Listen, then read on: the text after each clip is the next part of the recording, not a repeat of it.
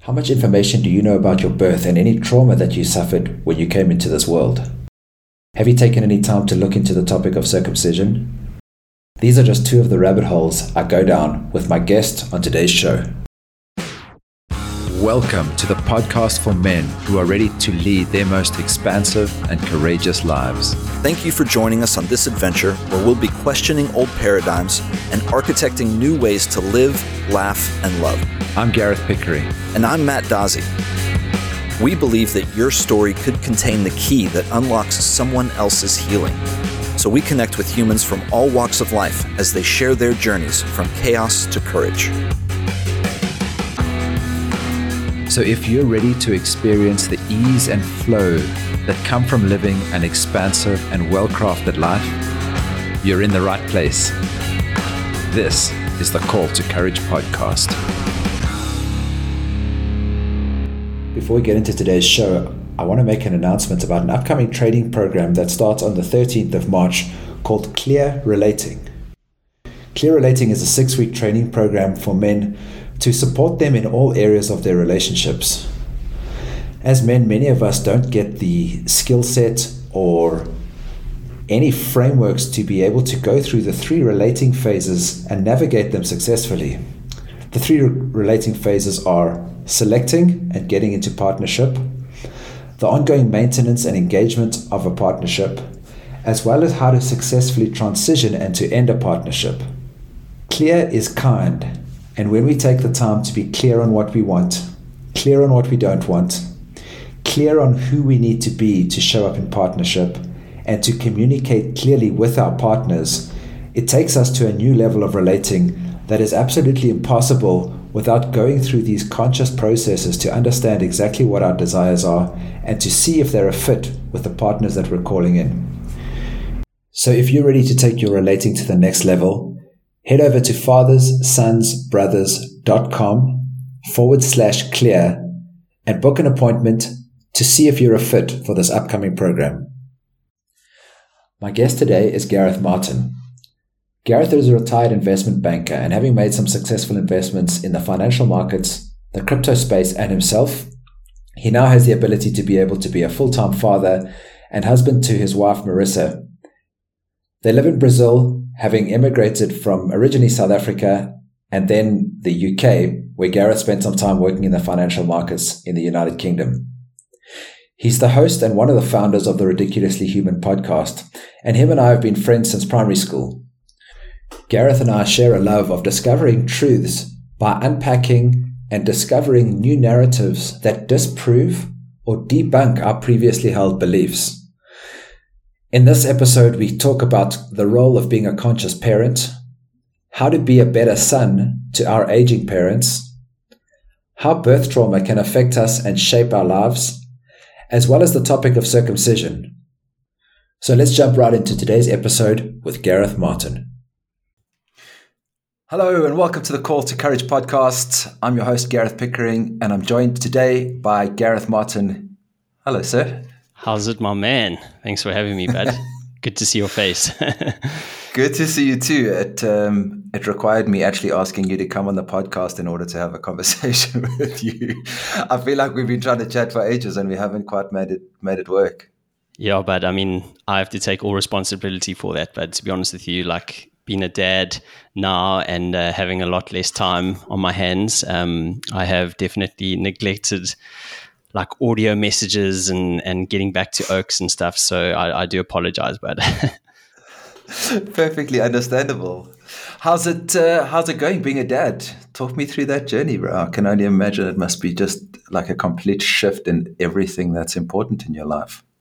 But it's it's probably the most magical thing I've ever experienced. To be honest with you, it's um, mm-hmm.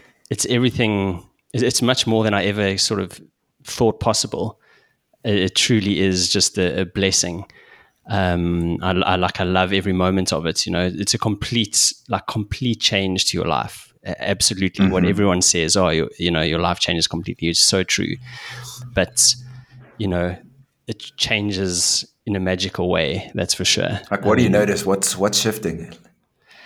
I, I think you, if you are conscious as a parent, you allow your kid to to be your teacher, and they remind you of a lot of things.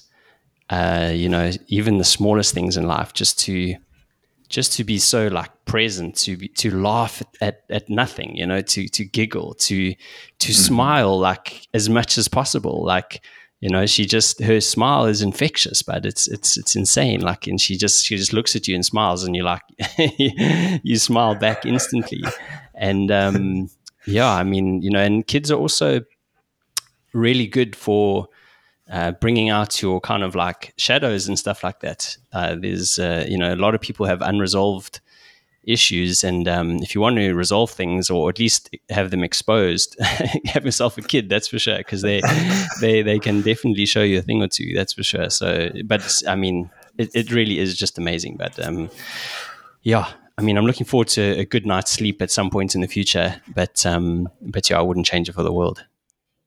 What you, what shadows are you noticing coming up? What do you see in yourself that uh, that's being reflected through Maya? I don't, I don't, you know what? I don't know if I've noticed any myself yet personally. I'm not saying it's not going to happen, um, mm-hmm. only because I've probably been on this journey for 10, 15 years myself, you know, and I'm, and I'm, uh, yeah. So I, I, don't really know yet, but uh, but there will there will be something there that she will show me. Um, mm-hmm. I, I, can tell you that actually having dogs, but um, maybe it wasn't it wasn't a shadow, but well, maybe it is. I don't know the true definition of a shadow, but like my dogs helped me realize I had still had a bit of anger in me actually, and mm-hmm.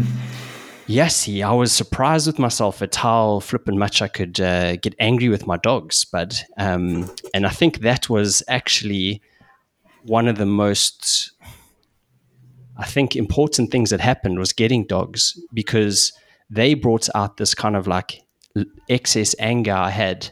And I thought I was a calm oak, right? but they brought uh-huh. this out in me. And then I think for that reason, with Maya, I've been like, I mean, extremely, extremely calm. Not, I mean, it's completely mm-hmm. different, you know. Like she, she's your little daughter, and and they're obviously dogs. So you can't. I mean, you can't compare. No one. Please don't don't um, you know get get sort of too upset about me saying this. but um, you know, people listening. Um, but yeah, I think they um the dogs definitely showed me that I that I had to I had to sort out something inside me that that made me a little bit angry still. Um, so so yeah, and Maya she still has to show me exactly what it is, you know.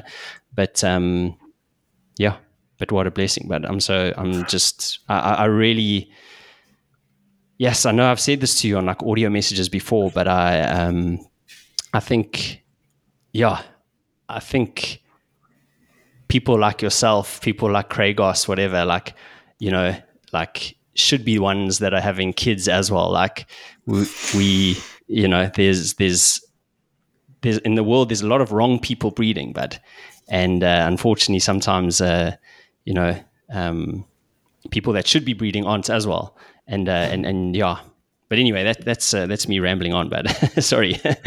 no, I um, it's been such an important conversation to have to have. And I think when you shared with voice notes, we've been backwards and forwards a, a, little bit over the last few months, recognizing that there's that there's gifts and perils in both of the choices. You know, the choice to become a parent as well as the choice not to become a parent. And the obvious ones are, you know, you have more time, you have more money, you have more space, you have all of those things if you choose not to go on that adventure of becoming a parent.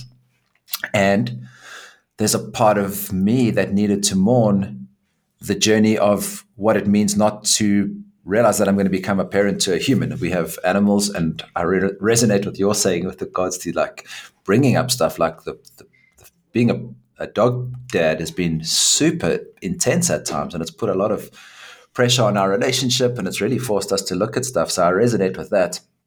But there's also maybe this is the same for you, but growing up in South Africa, there's this general expectation in the world that you will become a parent. This was like sort of part of what we had when we kept, were brought up. Like you'll get married at some point, you'll have kids. That's the jewel. And so when you choose to make a different decision, not only do you have to mourn your own future memories, like the ideas of what it would have been for Gareth Pickering to be a dad, etc., etc., but also there's like this sort of collective projection that you have from your social circles and friends and family and people that care about you who think that this is what you need to be doing and if you don't somehow life doesn't have as much meaning, you know, because that's how they see the world. So, yeah, I've had to sit with that as well. And we've had a we've got a mutual friend, Craig, and we've had a similar conversation about what it means to make both of those choices and the pros and cons of both.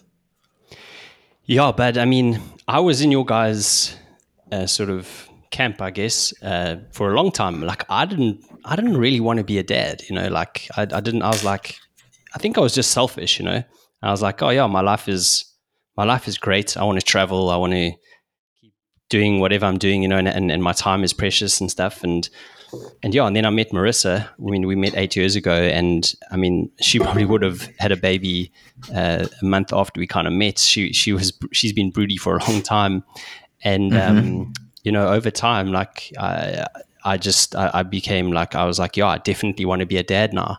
You know, I met the I met somebody who was who was so keen to be a mom, and um, yeah, I'm so glad that I did. But I'm so glad that I did because it's it is it's something amazing to experience. Like there's just something so amazing about having a kid. But I mean, you, you, it, it's hard to explain.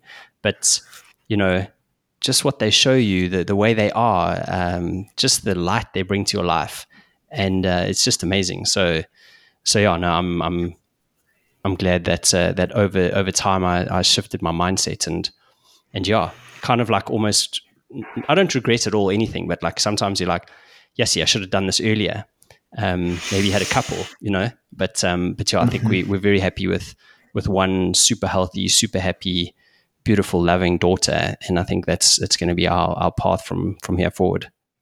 So no plans to have siblings for Maya. We've thought about it, eh? We've really ummed and ahed about it a lot. Um, but at, at the moment, we're saying, yeah, we, we're just going to have like Maya as, as our sort of only daughter. Um, if it does happen, it happens. That's cool. Um, mm-hmm. But but yeah, right now, I think we're just gonna we're just gonna keep keep Maya as, as our only daughter. Mm. Keep awesome. it. That sounds and how's strange. it been for? you know what I mean? yeah, yeah. How's um how's it been on your relationship? Has it been smooth sailing for you and Marissa? Has it brought up stuff between the two of you? It's it no ways, yesy. Um, I don't think. Yeah, I mean, I think if anyone says it's smooth sailing, they, they're probably lying to you. Um, mm-hmm. Because, bad, you you know you you sleep deprived for a long a lot of you know at least the first. So for the first six months for us, Maya actually she wouldn't sleep by herself, but she would only sleep on us right? So it was always mm-hmm. like one of us would have to be sleeping with her. And that was like, you know, that's during the day obviously in the night as well. So you're not really sleeping that well. And mm-hmm. um, yeah, so so like you sleep deprived and um, you're kind of irritable and and and you know sometimes you know something happens and you just kind of like bark at each other and then it just goes down you know badly. Um, mm-hmm. So so yeah, it have, definitely hasn't been plain sailing, you know. And then you're dealing with you know generally the the girls are um, you know they're a bit more hormonal um, and um, you know also very sensitive um, because things like breastfeeding are you know very emotional process. You know, especially like when it doesn't go well. Eh?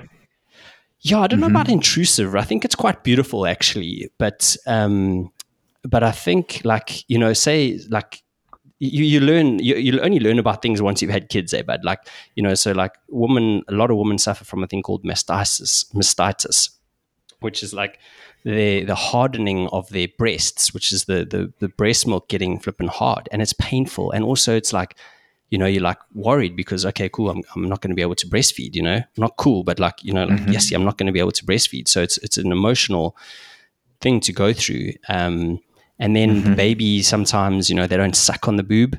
Um, and once again it's it's this connection that the mother loses to to the child and um, it's a very emotional thing. Um, so, so yeah, there's there's all these things that that sort of happen that you that you don't know until you've had kids, um, and you, I mean, as a father, like you, you really have to um, just just be very conscious of, of how you are, um, and just be super zen, super um, super calm, and extremely supportive um, and do mm-hmm. what you can where you can, you know, in the in the first few months. Um, but um, mm-hmm. but yeah, you know, there's definitely been some big rorts, um, and but that's okay. I think that's that's actually part of it. But like it's not it's not like that anymore. Like you know, the last like say two three months have been amazing. As soon as Maya like started sleeping um, by herself, not not needing us, and mm-hmm. um, yeah, just us having a bit more of our own time and, and time together. Uh, mm-hmm. It just changes everything, but so a lot of a lot of it, I think, which where people sort of might get sort of stressed out or have issues in their relationship. Um, when they first have kids, they must realize that that it's a lot of it. The the stresses are temporary, you know, um, and mm-hmm. and and you will get over it for sure, and things will get mm-hmm. much better. Um, but you definitely you definitely need to both um, kind of be on the same page and, and understand that it is going to be a bit tough, and um, you will get through it for sure. Hmm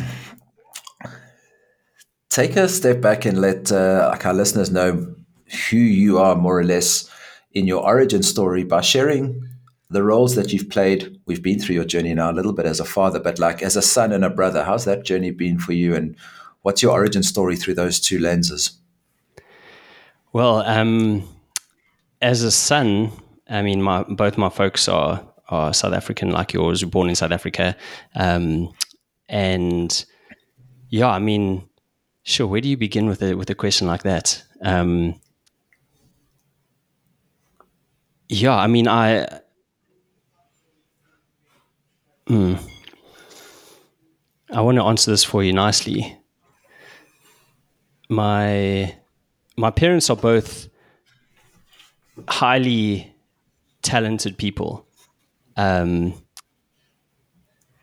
but they weren't actually meant for each other. So like we went through a, a very messy divorce growing up as uh, as, as a son and, and as a sister. My sister, I have a sister, Alison, and I think that was really really tough, you know. And um, yeah, going going through that was was was a very difficult thing for me. Like I, I like I'm I'm a happy child. I, I had a happy child and I was well looked after, but I think the the divorce was was kind of like a bit of a, a turning point in um, yeah just being a child you know um, and a turning point like how you, there was a shift there or something changed or well i mean now you, all of a sudden you you know your parents are living in different places in different houses. They, they they're not talking nicely about each other.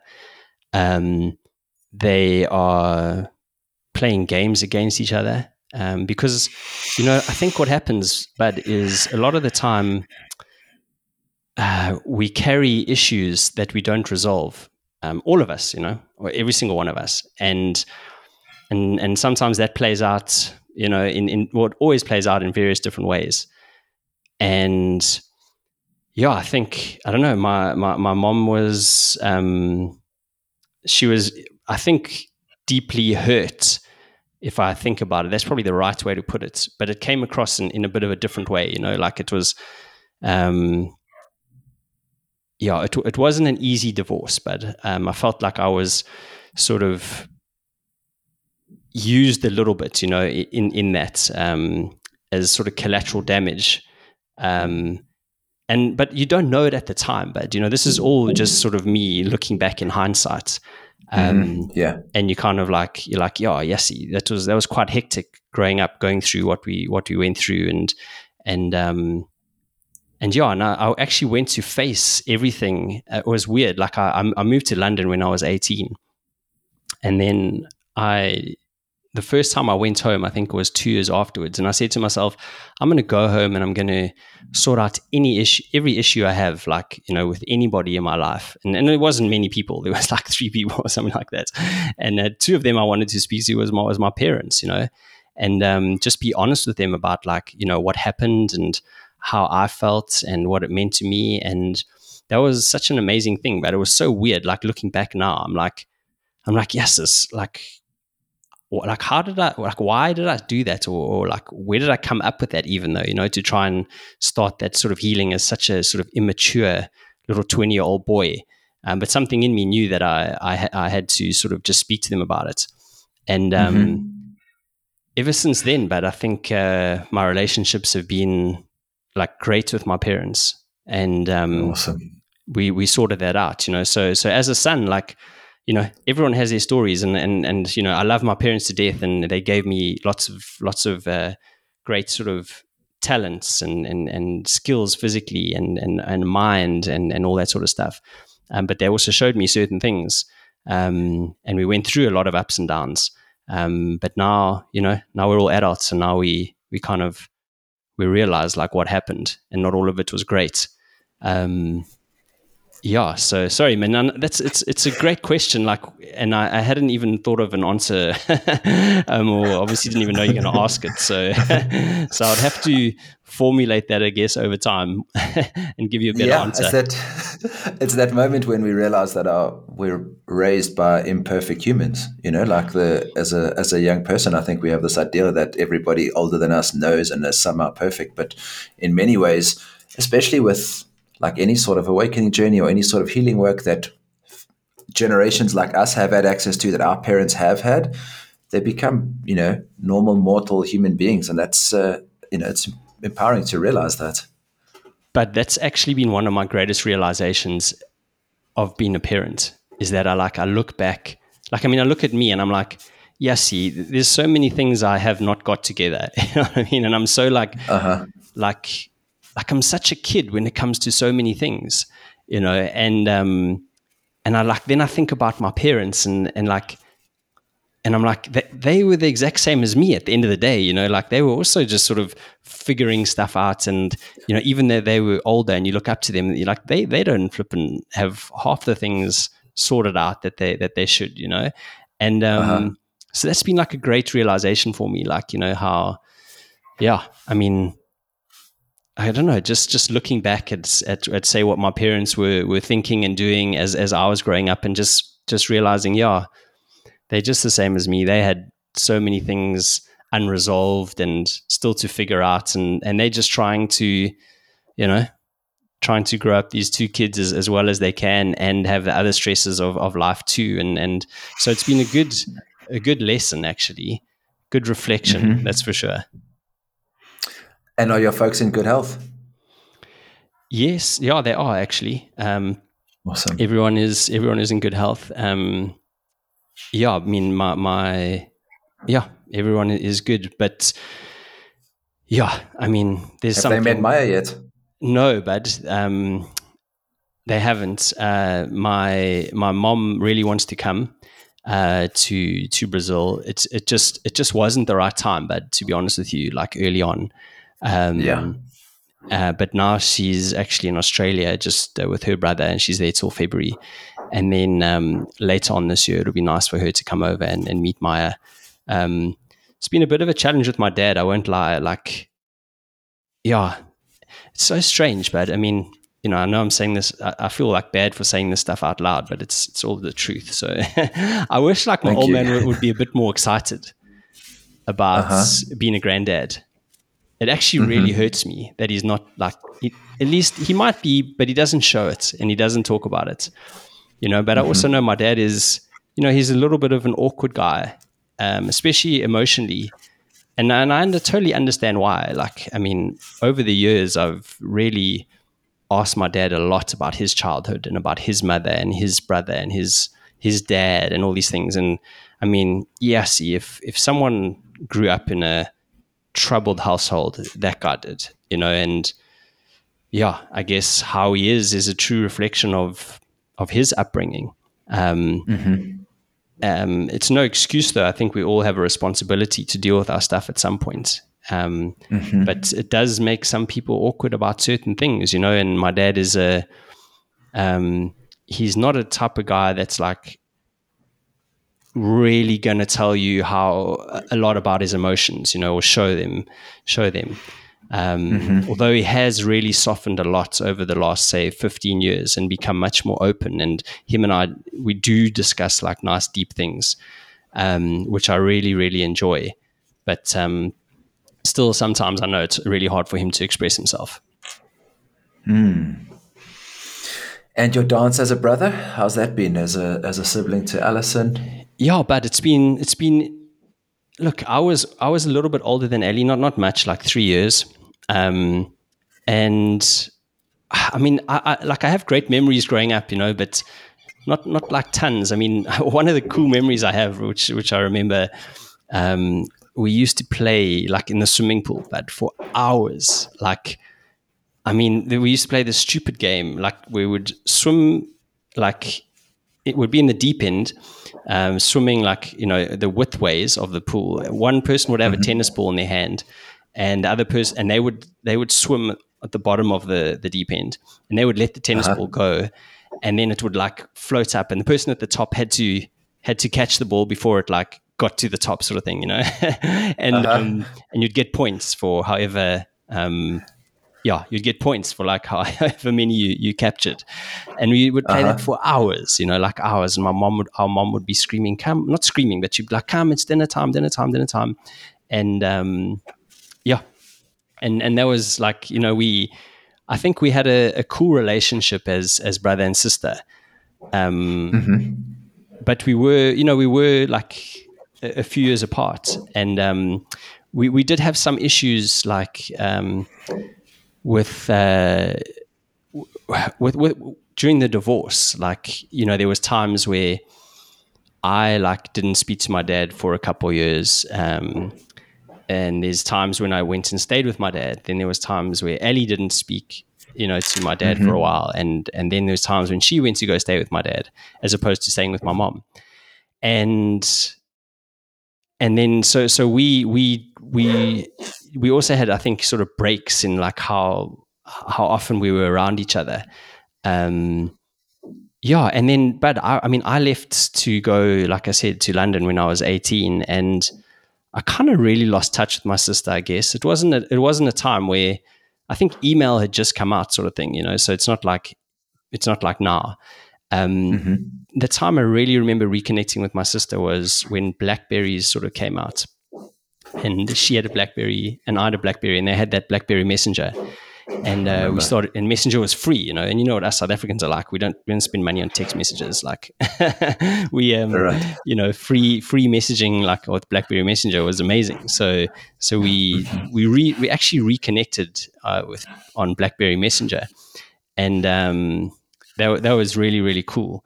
And then um yeah i think over time like we've we even though we've lived pretty much in different countries since I was 18, uh, we've we've grown much closer together, and um, that's been very special. We've met overseas a lot of times um, as uh, brother and sister, but also sometimes with like n- with Ellie's like boyfriend Greg, um, which has been super cool.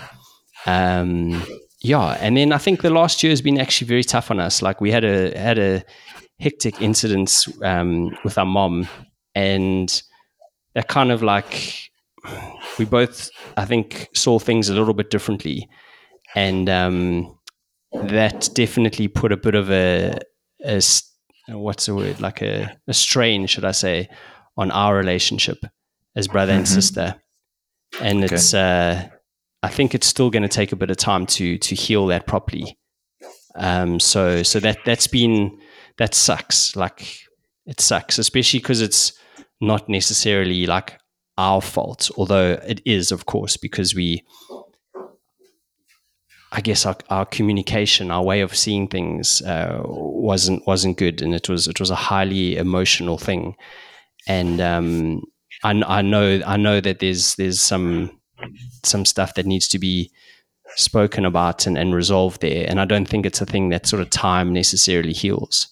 So you mean action is the requirement? Yes, exactly, exactly. Yeah. Um, you know, we can we can kind of ignore each other if we want, but that's not actually going to resolve anything. Hmm. Yeah, man. When you look going forward as your as your role as a father, what are some of the main characteristics you want to embody as a as a father for Maya? What are some of the, the words you would use to describe your ideal path? So to teach her is that is that what you mean? Who do you need to be to be the father that you want to be for Maya? Oh, who do I need to be? Okay. Um, mm. Well, I I need to be someone that uh, leads. I think through action. You know, kids are okay. sponges, but they they literally copy you everything that you do, and mm-hmm. I think I, I think with any kind of leadership role, not that not that parent, I guess parenting is some sort of leadership role, you know, but very much so. Yeah, I mean, so I will just need to teach her through through my behavior and through my actions. Um, so, you know, I guess teaching her good values through showing her good values, um, teaching her good morals through showing her good morals, and so it all it all stems from my behavior and Marissa's, mm-hmm. of course. You know, like yeah, and how we are with each other for sure as well. Um, so I think the overarching thing is is literally through through my behavior as as a dad um, and through our behavior as parents. Um, that's how we really are going to teach her, you know, mm. and yeah, and just allow her to to learn what she needs to learn and not be, I guess, too pushy or whatever. But um, yeah, that's probably it. What are what are some of those values? What do you what do you see? I mean, I get it. I think the modeling of what you're talking about, like model what it is that you want your child to be. What are those some of those values that you want to embody? Yeah, well, I mean, I want to teach her um, resilience, right? Okay. I think, I mean, it's always been a, a good. I don't know if it's a value or a trait, but it's definitely something I want to sort of impart on her. Uh, you know, like you can't necessarily say teach like happiness sort of thing. You need to teach people to be resilient and strong. And that will then allow you to to feel things like happiness. Um, I want her to understand that uh, you know the world is is not not all rosy necessarily, mm-hmm. um, and it's going to require like you know hard work. It's going to require determination. It's going to require discipline to um, to get I don't know whatever she wants in life. Um, but that does and that stuff allows you then to to be happy, to have fun, etc., etc.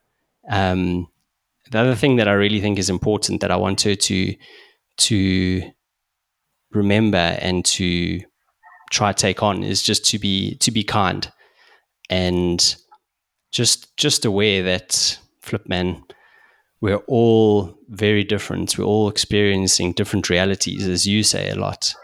And if you can keep that in the back of your mind when you are talking to people or talking about people or being with people, being around people, uh, you will be you will allow for much deeper understanding, much deeper relationships, and and a lot more sort of empathy and kindness. And um, I'd like her to to sort of realize that.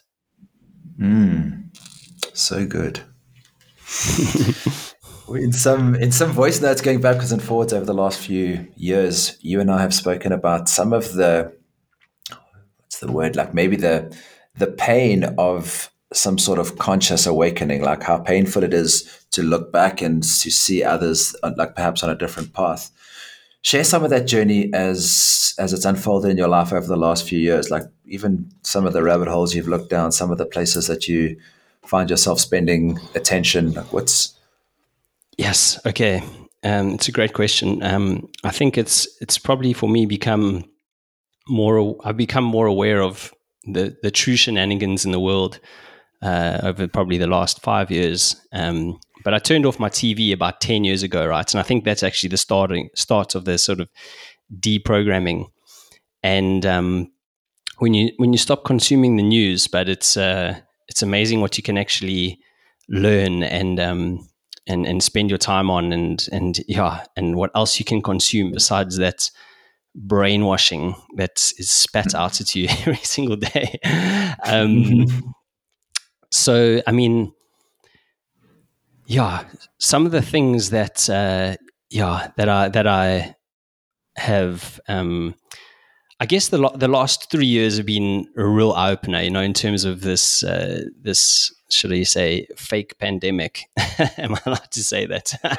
um, that sure, is, uh, you can say whatever you like. Yeah. yeah, yeah, yeah. So, like, I mean, that has been like a massive eye opener for me, but like because you know what, like, it's it's actually made me it made me really really sad, but how so many people that are flipping am like good mates with that I feel like I feel just very distant to to to them based on I guess how they see how they see the world in terms of like you know what is told to them by say media and that sort of stuff. And i just feel I, I, do feel sad that people don't think for themselves. And like they'll just believe what is spat out of them. And then they're very defensive if you provide a counter narrative or just even ask a question to say well tell me like more about this you know knowing that they wouldn't really be able to give you I don't know, you know, a, a good reason for it. Um, so yeah, I mean, I, that's and and that's that's hurt on a on a like a, a, friendship level, but also a more collective level as like a humanity thing. You know, I didn't realize like so many people were like, I don't know, just took everything that they were told, you know, like and like believed it. Um, it just it just kind of blows my blows my mind how the critical thinking of of people was was kind of non-existent. Um, um, yeah, but it's also, I mean, it's also Before good. There, yeah. I want to ask you: Is your is your critical thinking not also coming from consuming media? Like you making your model of reality based on the data that you have, like you know, without knowing that there could be another level that you're not able to see, someone else may feel the same pain when they try and connect with you and speak to you about something else. No, for sure. But I mean, I, I think it's it's like a bit of a dangerous game, isn't it? You know, you, you think kind of you know what's going on because you're consuming the opposite to somebody else. And who knows, maybe I'm being told like also brainwashed by by certain things. Mm-hmm. I think the only difference is, but is that say guys like you and me, we're at least taking in both our information and the information that say our friends are taking in. Uh, they're just taking in the the the information, say from from I don't know BBC or News Twenty Four or whatever mainstream media, and they are not they they're not open to even listening to a counter narrative. I think mm-hmm. we are more open to to listening to both because we understand that there are always two sides to a story. There's always more truths than just one. Um, and I think that is the difference, right? But I'm, but I do agree. I, I, I can't necessarily say, well, I'm definitely right. But at least we are listening to to, to two different stories and and and sort of trying to make some sense of that. Does that make sense? Mm, it is. I, I I've had to find my peace in recognizing that there aren't two sides to a story. There's three, four, five, six, seven, eight, nine, ten sides to a story, you know. And I I look at various versions of my own timeline and I can see a version of Gareth that never left South Africa. And I would probably be one of the mates now that was sucking up mainstream narrative because I don't think I would have had the conscious awareness to perhaps have access to or have a model of the world that at least provided spaciousness for me to want to look. You know, when you don't know what to look for, it's not even an option for you to look. And so, yeah. But then what the, what happens is I get to this place where I'm like, okay, now I can see this, this, and this, and I can see shenanigans as you talk about it. But I'm like, I don't know. That could be a double dummy. You know, we've been programmed in so many ways. You know, it's very easy to plant ideas, different counter narratives and stuff to create a separate narrative where suddenly I think I now know, okay, I see that side and I see the baddies and therefore I'm good. It's like, I don't know, there's probably another fucking 20 layers that I still don't see that are, yeah, I, every day is a conscious awakening and there's more and more stuff that I think there's so many things that we don't know there's so many things that we've had the wool pulled over our eyes about. And every time I go down a rabbit hole, it just goes like, it expands out. And I'm like, whoa, that's really, firstly, sometimes really dark, sometimes really painful. And then it's like, okay, well, now I've got that. And then suddenly someone will be like, what shape is the earth? And you'll be like, um, I don't know. I think it's, I think it's round. And they're like, how do you know that? You're like, I learned it in school. We're like, okay, but then, you know, I, fuck it. All of these things are just my constructed reality based on everything that's been programmed into my world. And suddenly I'm like, shit, you know, if someone has genuinely got an incentive to make me believe, you know, that we have to have countries or that the world is a specific shape or that this is why we need money, all of that could be bullshit, eh? Yeah, but it's super interesting, man. Um, I um, yeah, I mean, j- just some of the stuff, like you said, like that that people believe in, that you think, yes, you've really lost your mind. You know what I mean? I mean, yeah. So, so I remember years ago, like some mates of mine, um, they invited me to this WhatsApp group about flat Earth, and um, mm-hmm. and and these oaks would I'd wake up in the morning and there would be like 50 messages but not like short messages like long messages with links and everything. And these oaks like literally arguing back and forth like yes it is no it isn't blah blah. And eventually I was like you oaks are flipping crazy you know like I mean I, am what position are you holding at this point? Are you open minded, or you just think these guys are all mad because the world's actually around? At that point, no. At that point, no, no. I was I was very open minded, but I was like, um, I was like, oh, I'd actually never heard of, I'd never really heard of that because this is like a few years ago. And I was like, mm. oh, well, I mean, I, am open to listening to to the argument for sure. Um, but then eventually I was like, yes, this the Oaks just, I mean, they, they, it was like a cultish behavior, but like, and I think that's um, on both sides. On both sides, yeah, yeah, totally, totally. Yes. Like, um, you know, and uh, and I was like, you know what? I don't think it really makes right now a big difference in my life. So I'm just going to flip and get out of this group because it's just a waste of my energy and, and I'm just getting frustrated. You know what I mean? Um, but over over like the last few years, you know, like I I've really become interested in, in in a lot of like crazy things like that, you know, and and it's amazing. But like some oaks, I, have got this one friend who I've actually never met in real life. I mean, like at, the last three years, I made so many friends online, which is kind of crazy, um, kind of mm-hmm. cool, kind of crazy, kind of not cool. But uh, you know, there's some oaks that like they actually won't talk to you unless you you believe that the earth is flat or like a dome shape or something. And I'm like, listen, I mean, you know, you could be right, but you could also be flipping wrong. And um, you know, like let's not let this sort of get in the way of our relationship. But people become cultish, but in, in terms of things they believe in. And I think that's what you were saying about you know both sides like you know the the propaganda and the whatever is is comes heavy on both sides uh, so it's been a it's been a real awakening but but but the probably one of the most important things i think is is that it has made me much more open to listening to arguments about anything mm-hmm. literally about anything but i'll i'll i'll definitely yeah, I mean, it's not for me to to be the person to decide, but I'm really interested in listening to to how you debate different things and what you believe in.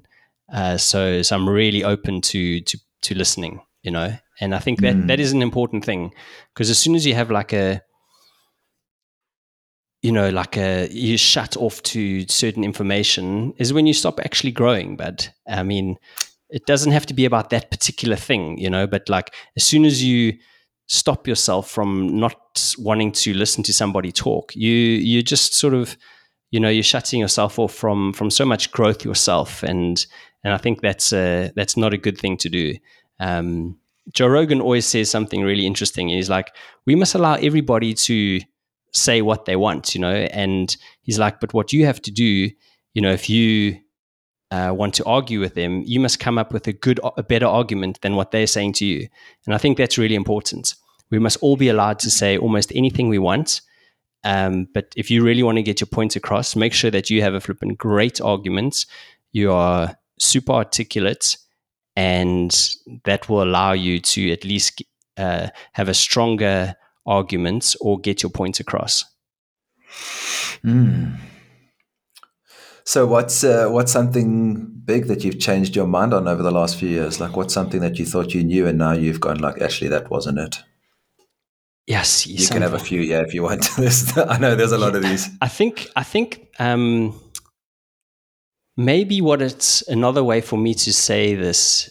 Um, it's it's created a lot of distrust for me, but in a lot of things that I've kind of been told, a lot of things that we are told we have to do. Um, like, like say, say, like uh, when it comes to to your children, right? You have to follow a certain, like, like way of doing things in terms of education, right? In mm-hmm. terms of medical things, like say vaccines, in terms of um, yeah, I guess you know that's just that, that's just kind of like one example, and and a lot of those things are are, are total lies. Like you know that um, people have been led to believe for at least the last century. Um, yeah. Um, just remind me what what what what was the question again exactly? Sorry. Like something that you held, like an idea that you had that you've now changed your mind on, like a belief that you had. You were like, actually, I don't think I believe that anymore. Yeah, yes. Um, what is a good one that I've that I've changed recently? Um, yes, no, nothing is like popping out right now that I, that I can actually remember. Um, but I think, like I said, the the thing is just it's just created this distrust, and I don't know if it's a yeah, distrust is probably the right word in, in many industries and, and, and what we are educated and how we educated and that I actually need to sort of do much more sort of deprogramming and um, and and go just find out things for myself. Um, I'll have to think about exactly like you know a good a good mm. thing, but uh, but nothing sort of yeah can't remember one right now to be honest. no, like what's a what's a rabbit hole that you've been down recently that you found interesting? Maybe that's another way of asking it. Like, okay, I'll tell you. I'll tell you a really like? interesting um, interesting rabbit hole that I've been going down, which is not necessarily, I don't know, maybe it's not like a misinformation thing, but I think it's something that is, is not really spoken about a lot. Um, and uh, that is actually birth trauma. But um, mm. I recently spoke to this this amazing lady, like on my podcast, and um, she, I mean, yeah, it, was it was actually like a very difficult conversation. And and she's like, yeah, I understand that this is a difficult conversation because most people have never actually thought about this or dealt with it. And she ta- and she um, she speaks about birth trauma and how so many of us, probably like ninety five percent of us, are dealing with some sort of birth trauma, and that has a lot to do with the process of birth, also like so pre-birth, like prenatal, um, the actual birth of your kid, and then afterwards, you know, as well. Like, you know, things like mm-hmm. say ultrasound. Like, and I've heard this. I had heard this before, right? And then when I went and asked my audiologist cousin, she said I was talking rubbish, and I was like, okay. um, but they say that like ultrasound is a huge cause of distress for for kids. Um, it's actually super loud. It, it, results in a lot of um, kids now having hearing issues. Um, also, many other issues, even fatalities, um, because of the the sound of it. Um, then I don't know if you've gone down the the sort of circumcision rabbit hole at all. Um, that one is is pretty scary. Um, and yeah I didn't. I, I never thought of it as a as a form of torture, you know. And I mean, yeah, I mean, I guess there's always two arguments, you know. But the, the, what we've been led to believe is that it's like really good and clean and important and whatnot. But actually, what it takes away from you and is so much more bad, like than is than people can even mm-hmm. comprehend, you know. And when she mm-hmm. told me the process of it, but I don't know if you, I mean, you probably do because this is is your realm, you know. She was telling me that like they take this board, okay, this little board, and they strap the baby boy to it. They literally strap his legs and his arms to it, and they flip and take a syringe and they put it into the flipping um, the foreskin and then they flip and do what they got to do, right? And the ba- like, I mean, when I was on a ward with um, with Marissa giving birth, I mean, I've never heard so much screaming and like you're like, yes, that's what's going on here. You know, just sounds like so painful. All these ladies going through birth, but uh, from all accounts, is like the ward that they do the circumcision on, which is the, the little boys that are then screaming, is like 10 times worse, but. And, you know, that is mm. j- just the process is hectic, you know, mm-hmm. and then, I mean, there's so many other things about about our birth and the this, you know, the the medicines and stuff that they give to help it, the epidurals, the um, the cutting of the cords, the the um, getting rid of the placenta, and then they sell that blood off to whoever else and stuff. Like you know, like they like it's it's it's it's heavy, heavy things. You know, like there's. I guess this is maybe one of those things that you asked me about, like, and this is probably one of those rabbit holes um, where, which has been a very recent one, where they, you know, they talk about like people wanting children and child's blood to inject into themselves to keep them youthful and stuff. And it's like, it sounds absolutely crazy and like, like why no one would ever do that. You you stupid, Gareth. You know what I mean? Like, don't don't even think about it. But I mean, once you I think become aware of this stuff, but just the way that people behave, and I don't know if you even like I just saw some stuff today when I was searching on Twitter, like the Grammys last night, like the the the scenes there, like there's this real dark, evil undertone to it, and um, nothing surprises me anymore. But with uh, with with what these like sort of elite ruling people might do for for pleasure, and that's been very dark and difficult. And I can tell you, but it's made me a flippin' protective, more protective person than I've ever thought I would possibly be. Seriously, but if if anyone came close to my daughter, I would fucking destroy them. I, I can't even begin to tell you what dad energy and dad protectiveness comes up when you mm-hmm. become aware of some of these these disgusting things that go on in the world. Um, so, so actually, that's a that's a to answer your earlier question. I think that's probably one I've gone down a bit recently. Such gnarly topics. You know, I wanted to I wanted to come back to your friend who you approach with the idea that ultrasound isn't good, and I think you know it's really difficult for that person to have the thing that they do and use and have trained for and studied with and make a living from every single day be somehow evil. You know, it's the same as telling somebody that believes that the world is round that it's suddenly flat. Like when someone told me that, I'm like, it shakes everything that I believe to be true about reality.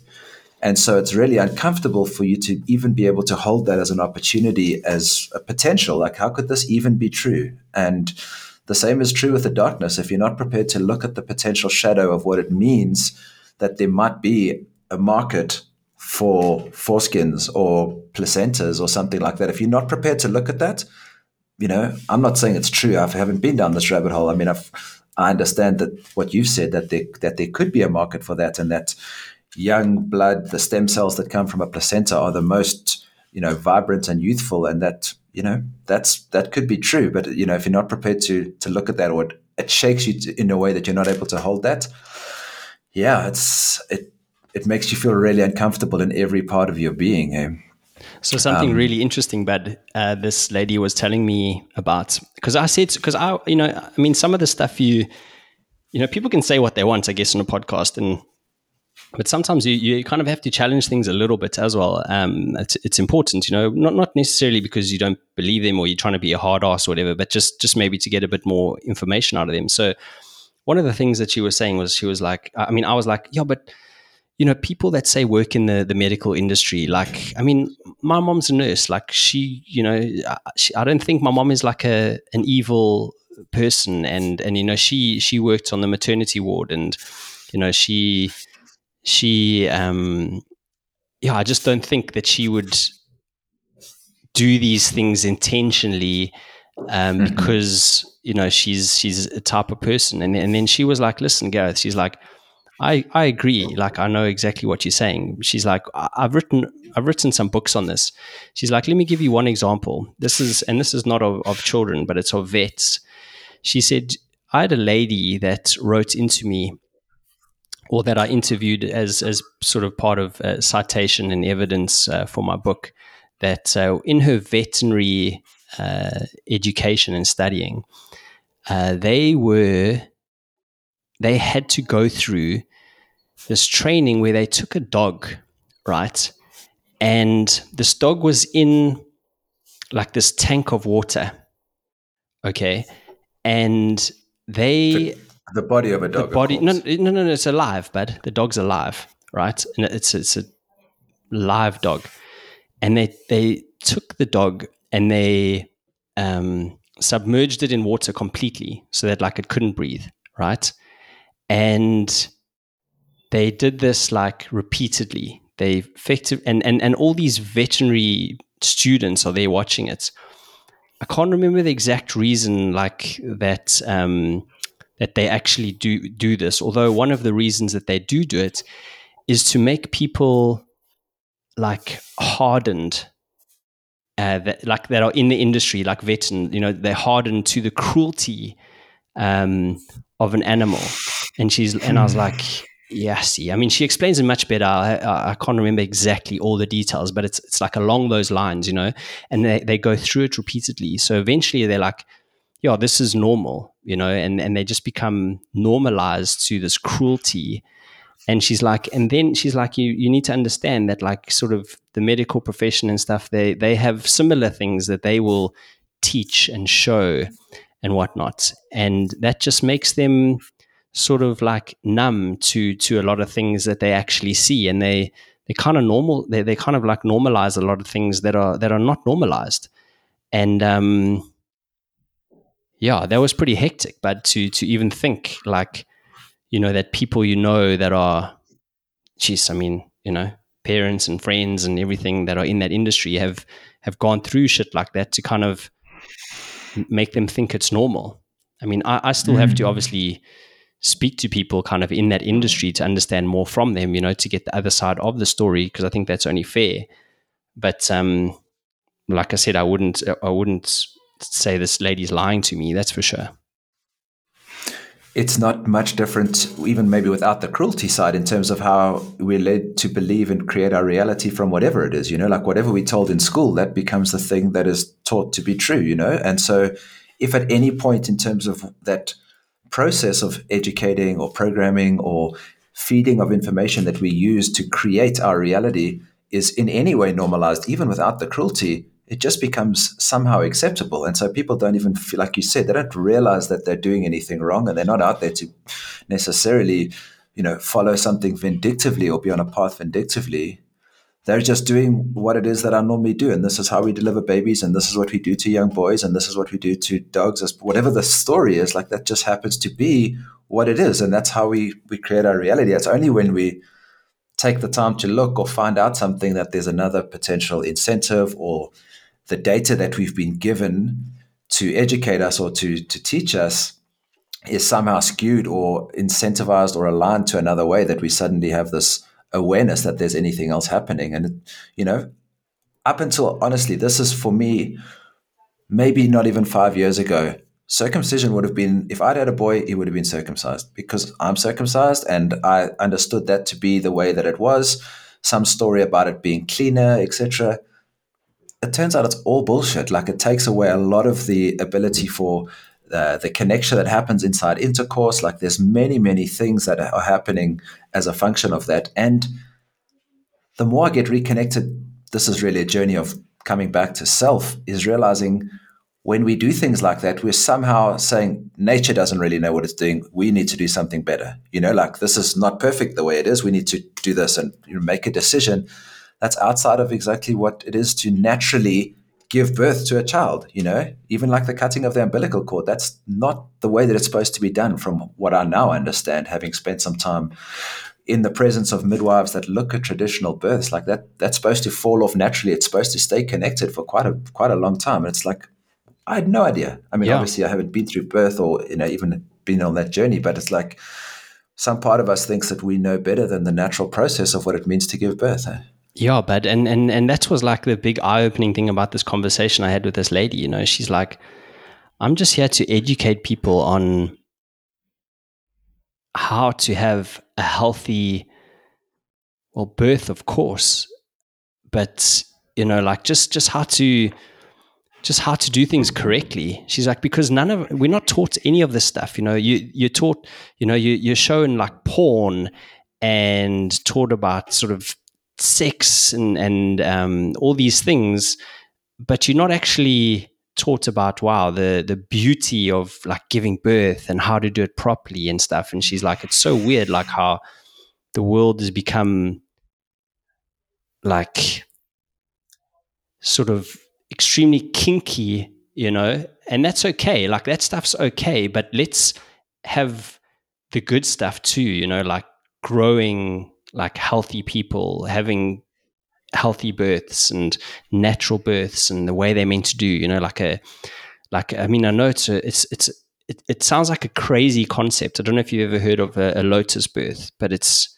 pretty amazing, bud. So the, um, the placenta is actually like a living being, right? It's it's responsible for the breathing of a baby, and and and supplying its nutrients of like you know and everything too. Like it's it's actually its life force. They say the the placenta. So some people have this thing called the lotus birth, which you deliver the baby and the placenta comes out with it. You can you keep the placenta and the baby connected like like you like like for eight days or something like that. I mean it, it, could be longer you know it's all you all you allow for everything to disconnect naturally. But literally um, the placenta and the baby are kept together and that that life force the the nutrients the energy the whatever it is that's kept in the placenta like is is there for like a full eight days, you know, because it's and it's still attached to the umbilical cord, but um, mm-hmm. and yeah, people do this. It's it's pretty amazing. So you have this like kind of freaky looking thing, placenta, right? But it's um, you know, it's only you, freaky because we think it's freaky. No, like exactly. If this was how it was done, it would be like this. That's the way we give birth, you know. Hundred percent, yeah, yeah, yeah. And then all you have to do is you literally like have to put a few sort of herbs on it, from what I understand, and it just there's no smell or anything like that. And I mean, you you literally giving your kids, wow, what an amazing opportunity to start their life, you know, but I mean, probably 0.0001% of people experience that.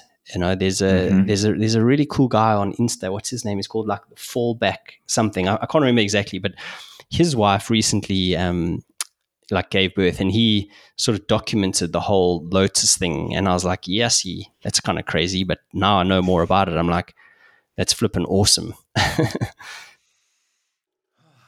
there's so much stuff we don't know. It's like every single day you find something out and you're like, oh my God, wow. Like no idea or yeah. like a completely different perspective. And I think it's it's where we got to at the beginning of this, which was like just recognizing that you stay open to this stuff, you know, just continually believe that there might be a different way to give birth to a child or to understand how, you know, nutrition is administered or medical practices may work. And um, yeah, I think the more we stay open to that, the more possibility we have to to expand our awareness about other other ideas that we may not have access to.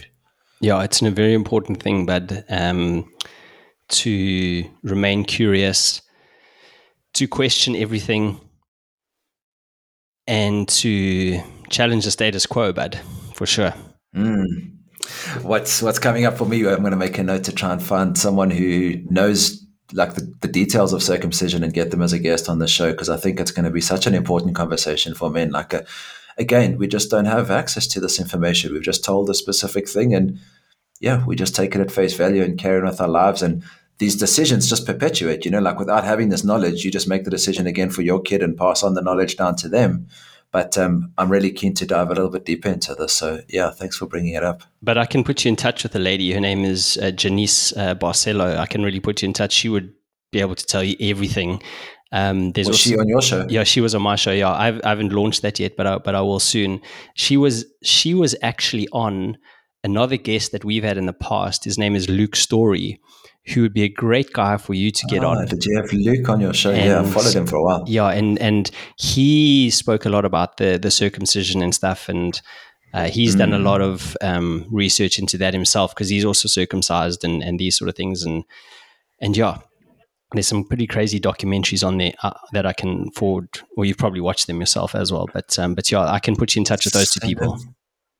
Send them through, and I'll put them in the show notes of this uh, of this podcast for those that are interested. And I'll I'll try and get a bit more information as well as when you launch yours, um, share the that interview. Mm, I will, but for sure, yeah, it's a it's a heavy listen. I won't lie, you know. Um, yeah, you have to kind of, I don't know, like because it's something that almost I don't know. Just the, this is the first time I've ever heard of it in my entire life. But I'm 42 years mm. old.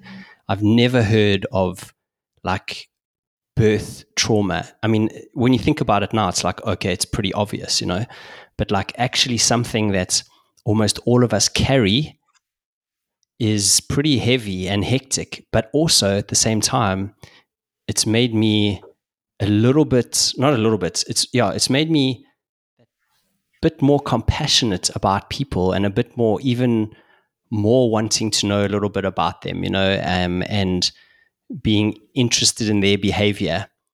And yeah, so so because they're probably dealing with stuff that they don't even know. Like as a result, I went and asked my mom and my dad actually. I was like, "Oh, can you tell me about my birth? Like, you know, just everything that you mm-hmm. can remember." And mm-hmm. um, you know, I was lucky. I think I had a, a, pretty normal birth and was delivered naturally and was really quick and, and all that sort of stuff. Um, I was circumcised. Actually, this is really interesting. And I think it's something I definitely need to explore myself. Um, I was circumcised at six weeks, and apparently the doctor did a terrible job. And I was circumcised again when I was two. Um, oh, so I've gone through it twice, and and you know I can't imagine it was an enjoyable experience, especially at two. um, so that's something I need to need to delve into a little bit myself too. You know, so um, it's important for us to ask our parents about our birth, but also about their birth, because this lady, right? So what's really interesting about it is she said the trauma carries on, and unless you resolve it right? So for her, she had five births. Not one of those babies survived. And that was because she had trauma from her birth that she had never dealt with. Right? Mm-hmm. Yeah. And I thought I thought that was really interesting. So, you know, we know this stuff gets passed on through generations and whatnot, and it's um it's a good question to to ask it uh, not the Christmas table, but um, in private with your with your parents. You know what I mean? Um, yeah. Hey, mum, did you eat the placenta? Yeah, yeah, yeah, exactly. Well, you see that that's that's also the turkey. Yeah, you see that's also very interesting. You know, because that's become like a, a thing now. But but actually, this lady saying is it's there's only like one or two instances when you should do that sort of thing because if you are eating the placenta you are taking away your baby's life force which is not cool, you know. Uh, but she's like, there might be there might be instances where you, as the mother, possibly the dad, but mostly probably the mother, where you are really really struggling, right? And you're like, you almost have to ask for permission you know, and you say to your, your kid, obviously you don't, obviously they're not going to say yes because they they're tiny, but um, you know, you say, listen, I, I, I, would really like to to have some of this because uh, I'm struggling with a bit of depression or, or, my energy levels are so low. So, so you ask for permission before doing it. She's like, in that instance, it's kind of okay. But a lot of the this new agey way of of doing it is is actually sort of almost evil because she's like, well, they they're teaching us cannibalism because once again, the the placenta is a, a living being.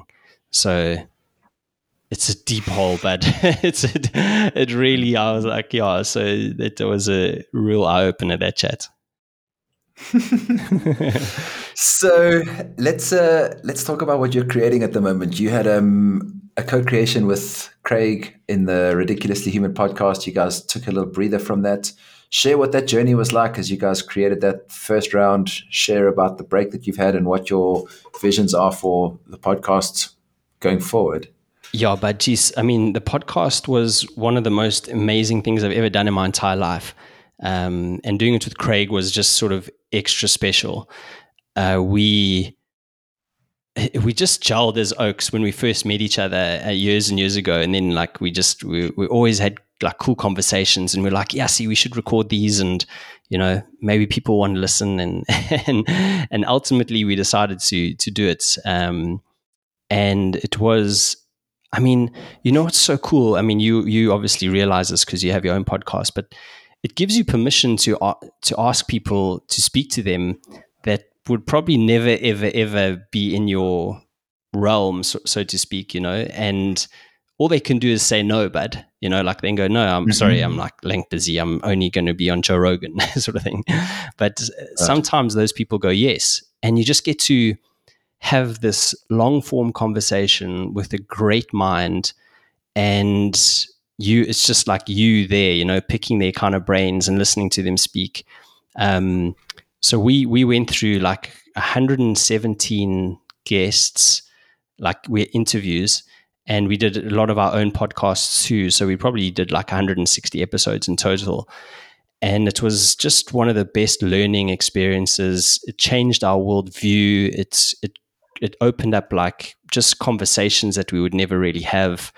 And mm-hmm yeah, it was just definitely one of my most fun things that I've ever done in my life, and um, but also most interesting and one of the probably greatest growth spurts intellectually that that I've experienced.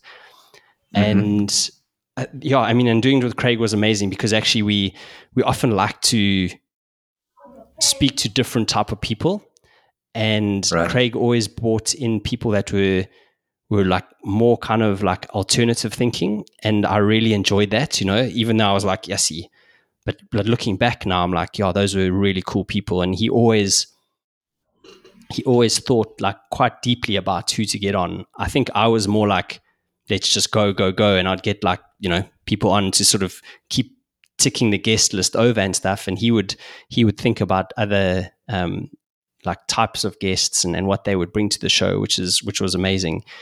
And right. um, yeah, doing it together, like it teaches you a lot of stuff about about friendship and about doing business with with friends, and yeah, that there's um, there is some magic to be had, you know, um, for, by doing a collaboration like that, and uh, it definitely made us like just sort of the best of buddies. Um, it was probably one of the most difficult decisions to stop doing the podcast and we totally stopped at the wrong time but i mean my god we we chose the wrong time. Like we were we were really kind of like we were probably just shifting into third or fourth gear you know and if we had carried on like we stopped right in the kind of like first three months or something like that of, of covid when everybody was just okay. online and consuming like information left, right, and center. And I, I, truly believe if we had carried on, we would have been like really doing super, super well with it now.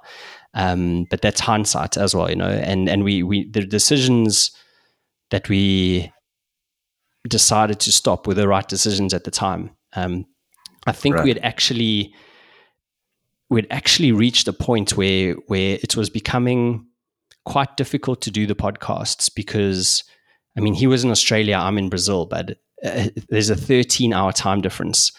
Uh, so exact opposite, exact yeah. opposite. But and trying to, I mean, just trying to get us on a call is difficult enough. But then you add someone in like a middle time zone, like the UK or you know, say I don't know, the US or, or something like that.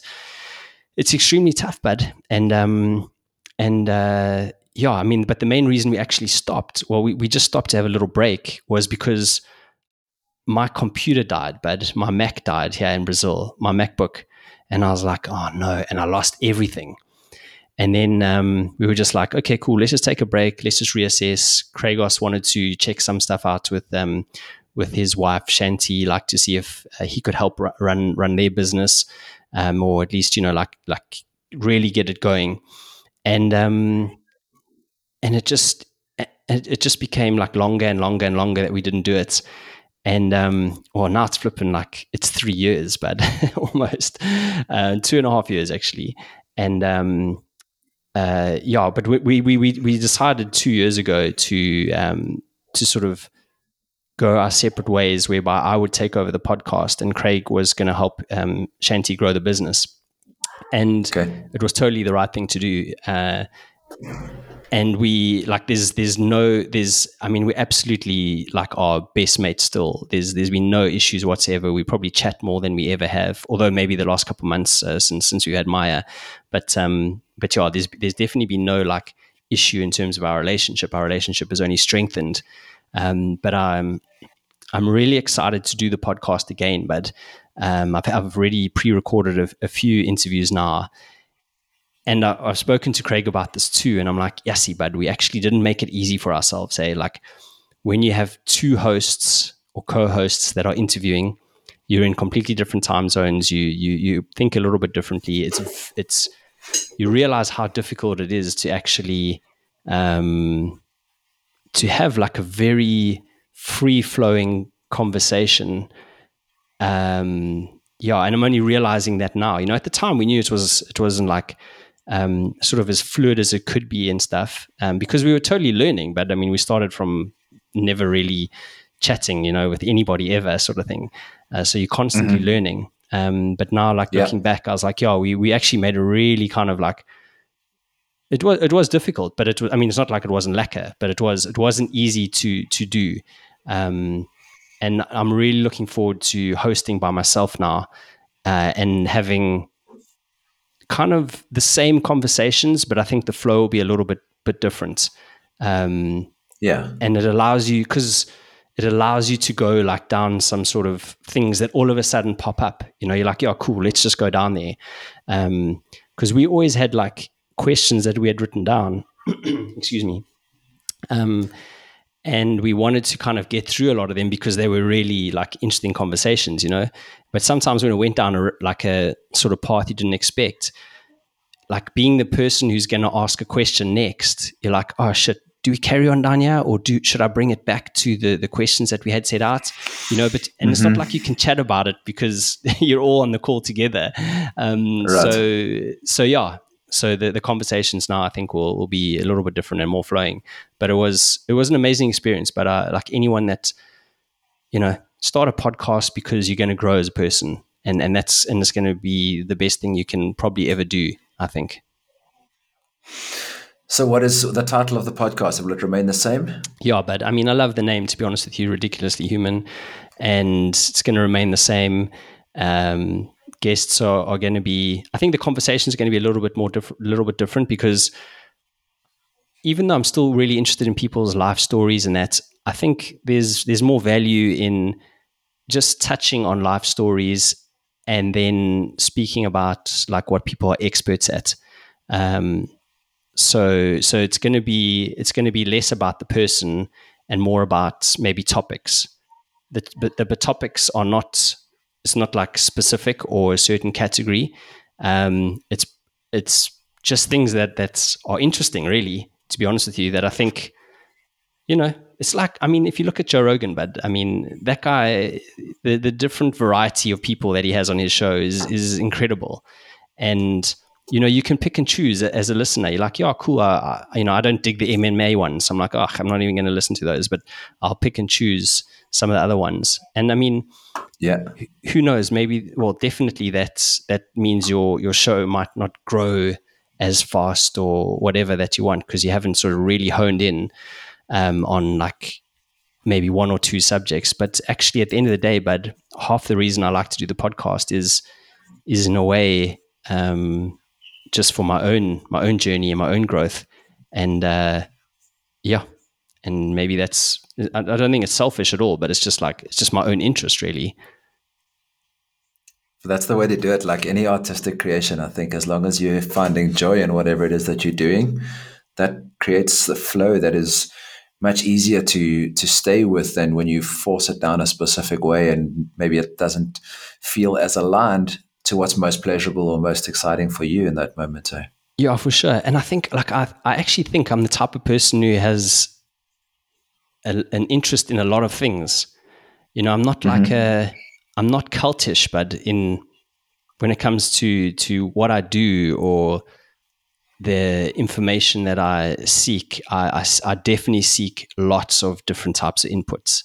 And like you were saying, like now, like that, that actually provides to my enjoyment, and as long as I'm in, I'm enjoying it, I think that that that sort of comes across in a show, you know, and people are like, "Oh, cool, they want to listen to us because this person's actually interested and they're showing good energy, and and you know, and, and I want to actually be part of that." Um, so I, yeah, I'm always just been interested in a lot of things. Um, um yeah, so gonna keep it that way. Awesome. nice. I'm looking forward to it being uh, released again. Have you got a date of when you want to press play? It's going to be before the end of the month for sure. So I've got, um, yeah, I want to do like the a few end more. of the month being the end of February. End of Feb, yeah, yeah. So I wanted, I wanted twenty three. Like, yeah, I want to get a few more sort of interviews under the belt, uh, recorded, and um, okay, and then and then do a launch from there. So really excited, awesome. but it's it's just, I mean, I'm sure you've experienced it as well, but like it's it's interesting, you know, talking to people, isn't it? I'm loving it. It's been such a gift. I love I love the format. I love the spaciousness that I have to do it. I love the fact that the conversation can go in any direction. Um, like you, we've given ourselves permission for it to, well, season one, one episode a week, and we decided to bang them out. We realized that that was kind of an ambitious goal without having a team and any systems in place. So what we were doing was creating this podcast and we didn't have the process in place to be able to promote it or market it or get it out into the world. And so, yeah, we were in order to stick to our objective of doing one show per month, uh, one show per week. We just ran from one week to the next. We never quite had a bank of content. And so we took a breather at the end of 12 episodes and we were like, trying to catch our breath and be like, what the fuck just happened? And then we were like, okay. And then we sat for a while, much maybe like you, and we we're like, okay, well, we don't want to go back to that space. And one day I was like, We'll do the podcast whenever we feel like it. If that happens to be one a week, cool. If it ends up being one a month, cool. Just flow with it. And we spent some time building team and process to onboard guests, offboard guests, and then promote each episode. And then also have the format to say, listen, if a conversation ends up being 45 minutes, golden. If I feel like doing a single episode or sharing a meditation or a 15 minute thing, golden. Like there's no set rules for us. And that seems like it's given us so much space that it's just been it's been really really beautiful and I'm I'm loving it. Eh? Yeah, for sure. But and I think that's like such a cool way to do it as well, because you know you might actually find by having like such a sort of wide sort of um, set of subjects and, and way of doing things that eventually you do want to hone in on on something you know like make it a bit more specific like uh, there's something that you really do enjoy a bit more um, doing or people like type of conversations that you have or people that you speak to. Um, mm-hmm. So yeah, but I mean, but but but knowing you, the type of guy you are, like I hope it does remain broad. But because that's you know someone with a worldview like you is uh, is an important worldview to to have out there because you know we need to be interested in in lots of things and share that stuff Thank too. You, bro. Thank you, man. I appreciate it. no worries. Okay, before I let you go, I want to ask you one last question. Tell me about the biltong business that's kicking off in Brazil. well, but this is a great this is a great um, last question. It's going to be super short because I'll tell you something very interesting. But and, and I was it was quite you know when you sent out the questionnaire about like you know things that took courage and stuff like that. Um, I, I don't think I really gave a good answer, but this one was maybe it's not a courage thing that it's took, but so two weeks, no, not two weeks ago, probably about six weeks ago, we sat down with an expert here in Brazil who's a food production expert. And she's got like, you know, two, three masters, whatever, in food production. Because we've been dealing with the council in terms of how to, you know, what, what are our requirements to to start this business? right? We've imported mm-hmm. these two biltong making machines from South Africa. Um, this is the process. Like, what do we need to do? I mean, first of all, but Brazil is like ridiculous when it comes to to paperwork. The amount of administration and um, bureaucracy you need to get through is is pretty like it's insane. But I've never really experienced it anywhere else. And okay. um, so anyway, this guy he wasn't really giving us the information we needed because I kept on saying, "Okay, cool. What else do we need? What else do we need? What else do we need?"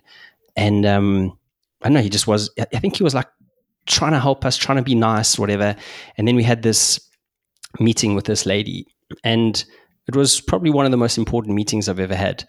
Um, whereby she probably spoke for uh, two hours, 45 minutes out of three hours, and um, just like let us know exactly how the industry works here, how the meat industry works and food industry works, what the requirements uh-huh. are for dealing with. Um, uh, raw meats, cooked meats, etc., um, etc., et and um, uh-huh. what it was going to actually take for us to kind of break into this kind of industry and then also all the shenanigans of the industry, which is pretty bloody scary. Um, so to to save you all the detail, at the end of the day, um, we basically decided to to not go ahead with the biltong business as a business because mm-hmm. wow. it was it was just going to suck the life out of us. Um, this was going to require way too much capital and it was wasn't even going to be a cert that we could even get it go the the permissions to get it going. Um, and mm-hmm. I mean, we you know we've already been we've already been at it for seven months, but we still have no we were nowhere near getting any approvals for for any sign off. So we actually decided to hit it on the head and um, and just say, okay, cool, that was a massive lesson. You know, took a bit of a hit uh, financially, um, but in the long run, I think it's actually saved us. Yeah, just saved us a lot of uh, of, of hassle and and yeah, so we've actually decided not to launch the business, but um, wow, yeah, so so that's where it is. My friend Greg is is going to carry on. He wants to sell artisanally, um, but but as a business, but um, Biltong Brazil, unfortunately, is not going to happen because it's it, there's too much bureaucracy. It costs way too much money to set up. And and to be honest with you i don't i have i've got to the point in my life where i have full autonomy of what i want to do. And this lady she said to me she's like gareth um, you you identify as obviously gareth right? Um, she's like but you'll have to identify as uh, mr biltong uh, 24 7 for the next five years if you want this to actually be any sort of a success and she's like, you need to ask yourself if that's what you want. And deep down inside, but that's definitely not what I want. And that was mm-hmm. that wasn't the main reason, but that was also a big reason for going, you know what? Sometimes you just got to realize when to say no, bud, and um, when to sort of, you know, pull the plug. And so that's what that's a that's where we're at. Sometimes the best decisions are the ones that we say no to early, hey?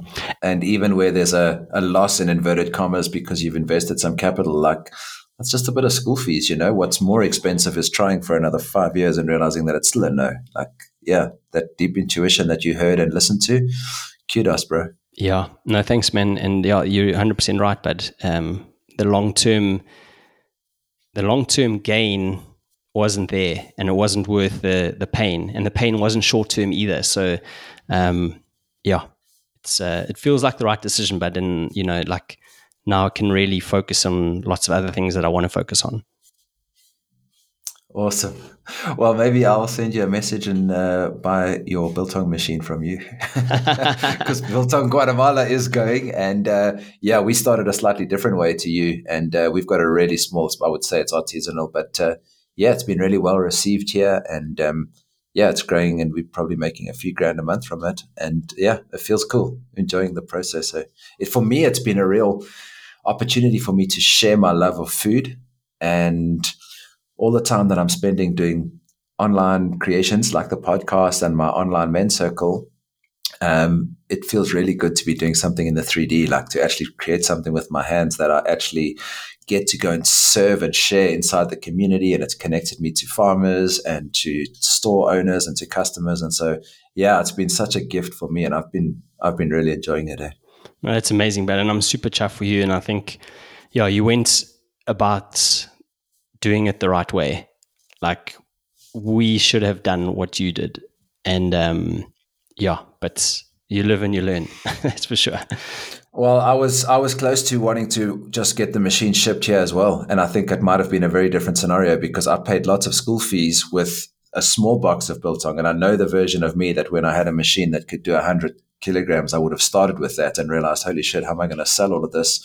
Or the mistakes that I made with you know thirty dollars worth of meat would have been with you know three hundred and fifty dollars worth of meat, and that may have also maybe not given me the platform that I'm at at the moment. So yeah, I think for the first time, I'm I know the part of me that wants to go all in up front, you know, buy the machine, get the thing shipped. I had the quote, I was about to pull the trigger, and Araminta was like, just start and do it. And yeah, anyway, Layla's box, Layla's the pup. Her little house became the first biltong box, and now we've got two boxes, and they're running two or three times a week. And uh, yeah, I'm enjoying it. Yeah, well, congrats, bud. You, you've done it the right way, that's for sure. So I'm super chuffed for you. Sweet, bro. I really appreciate you taking the time to hang out. Where can people connect with you if they want to learn more about you and your launch of the podcast coming up? What's the best way to get hold of you? Yeah, so actually at the moment, I'm, I've been, I really took a like a hi- hiatus or hiatus, however you pronounce the word, from from social media. Besides actually Twitter, so I've been using Twitter a lot, um, uh, which uh, my handle's Gareth E Martin. Um, but the website for the podcast is uh, www dot ridic r-i-d-i-c dash human dot com. And yeah and that's that's where we'll be launching all the new podcasts from. And yeah drop me a message wherever you want and love to connect with people. And thank you to you for having me on the show but uh, i mean so lucky to see you and congrats for for everything bud. Um, such a slick operation that you run. So awesome stuff. Super happy for you Appreciate it, bro. I'm looking forward to when we can connect in person, whether it's in Brazil or the three of you come and visit Guatemala. But uh, yeah, for now, loving that we got to connect on on the podcast. Yeah, thanks, brother. Looking forward to seeing you too, man. Yesy, that'll be awesome. Much love, bro. All thanks, right. thanks. Love, brother. See you, man. Bye bye. Ciao. Bye. Thanks for spending some time with us today. We hope that you enjoyed the show. As men living in this world, we're called to lead in our families, organizations, and our own lives. Are you living as the type of leader that you would want to follow? What are your plans to develop and evolve your leadership? Welcome to Tribe by Father, Sons, Brothers, a community of authentic leaders. Leadership books can teach strategies, but embodied leadership needs to be lived. The FSB Tribe provides practical tools a supportive community and a safe place to evolve into the leader that you came here to be. Join the tribe and connect with an authentic group of men already embodying the change that we want to see in the world. If this sounds like a community that you want to be part of, go to fatherssonsbrothers.com forward slash tribe to find out more or check out the link in the show notes. See you next time.